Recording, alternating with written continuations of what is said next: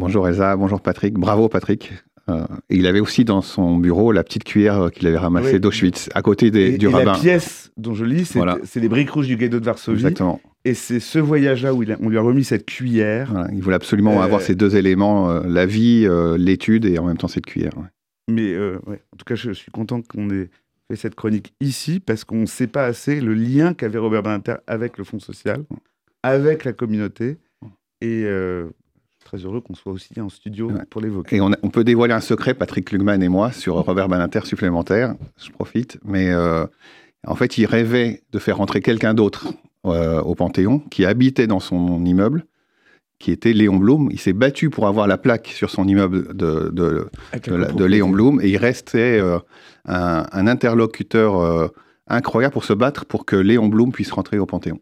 Il était, euh, oui, c'est vrai, il était absolument passionné, fasciné par la vie de Léon Blum, parce qu'il euh, il est venu à Léon Blum, non pas forcément par le socialisme les, euh, et tout ça. Par il la liberté et l'affaire Dreyfus. Ouais. Par l'affaire Dreyfus. Ouais. Parce que, encore une fois, euh, l'obsession éternelle de Badinter, c'est comment ça bascule, comment le pays émancipateur des Juifs, euh, Richard le sait, un de ses premiers livres, c'est Libre Ego, il a dédié un livre à l'émancipation des Juifs. La France fête son bicentenaire en quatre-vingt-neuf. Badinter fait un livre sur l'émancipation des Juifs.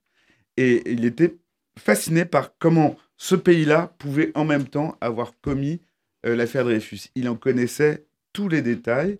Et la chose, pardon de parler de ça, mais euh, il, euh, il était obsédé par, par un aspect précis de l'occupation, les commissions de dénaturalisation. Et c'est-à-dire la machine que Vichy avait inventée pour enlever la nationalité française à des Juifs qui l'avaient acquise, qui était en fait une machine administrative à envoyer à la mort. Et euh, ce qui le fascinait encore plus, ça ne se sait pas beaucoup, c'est qu'un des présidents de ces commissions, c'était le Mornet. Et Mornet, c'est le procureur au procès de l'épuration contre Pétain et Laval. Et ça, ça l'obsédait, ça le fascinait. Enfin, voilà, c'est un homme qui, qui avait ses, ses focales, mais je crois que de toutes, euh, y compris le combat contre la peine de mort, c'est l'antisémitisme qui est la, la matrice de cette vie. Et si je peux compléter, Elsa, pardon de perturber le journal, mais euh, et Patrick Klugman, qui est un grand avocat, le sait, euh, que Robert Badinter n'était pas destiné à être avocat. Mais il va, euh, quand il a dix-sept ans avec sa mère, essayer de faire les papiers euh, pour euh, la déportation de son père, et on, on, il, il arrive à l'administration, à la préfecture de police, et il découvre les motifs de, de déportation qui peuvent être déclarés pour un, pour un, un enfant et une femme, pour un parent disparu.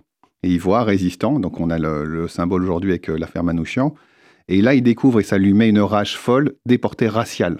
Le mot racial, et quand Robert Badinter nous expliquait ça, hein, bah, je pense qu'il a eu la même chose, Patrick, que moi, à, quand il a ça à dix-sept ans, il dit, mais comment un papier administratif d'une république qui sort de la guerre de Vichy peut mettre ça sur ses papiers? Et ça l'a mis dans une rage camusienne, c'est-à-dire qu'il en a fait quelque chose pour faire son combat, et c'est comme ça qu'il est rentré dans le droit, un peu comme notre Patrick Klugman dans ses combats euh, lointains de l'U E J F. Euh. Mais, mais ce, ce qui est marrant, c'est qu'il de, il devient agrégé euh, assez, assez tard. Il prête, il prête serment, je crois, en, en dix-neuf cent cinquante.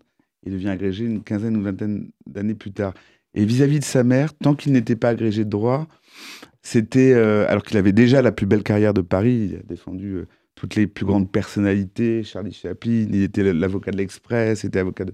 vraiment de tout le monde, euh, tant qu'il n'était pas agrégé, professeur, il avait le sentiment d'une carrière vraiment qui ne valait pas la peine d'être racontée ou établie. Et ce qui est très intéressant, c'est pour ça que j'ai eu cette idée du Tikoun Olam, c'est que c'est un homme, en fait, il aurait pu se contenter de cette réussite qui était déjà absolument incroyable, et euh, il y a cette bascule avec le, le, le procès euh, Buffet-Bontemps en soixante-douze, il y a cette bascule où euh, il y a être pour soi, et après... être pour les autres.